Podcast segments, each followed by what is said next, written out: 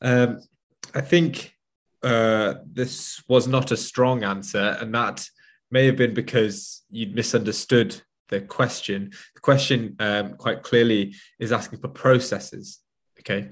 And I think what this station and this question in particular is trying to test is whether over the years as an SHO and a foundation year doctor in the trust, you have understood that there is a, a, a sort of another level of clinical governance that occurs apart from the clinical day-to-day processes that you see. And that involves processes such as using the Datix process using uh, m&m meetings and and um, sis and, and and these sort of processes that go almost go on behind the scenes and that aren't just uh, focused within the clinical uh, teams on the ward.